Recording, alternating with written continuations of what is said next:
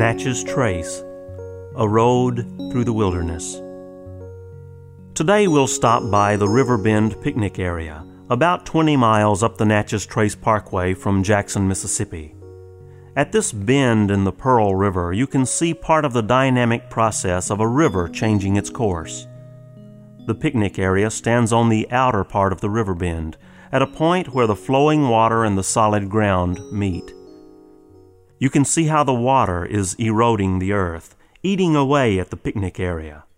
At the same time, if you look across the river, you will see a beach being built, as silt from erosion further upstream settles out at the inner bend of this ever changing and winding river.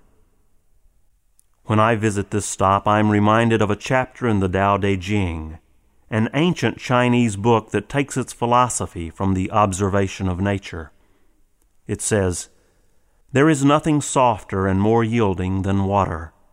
And yet, when it comes to attacking the solid and the inflexible, it is without equal. What we view as weak can overcome the strong. The flexible overcomes the rigid. This is a truth everyone knows, but not everyone puts it into practice.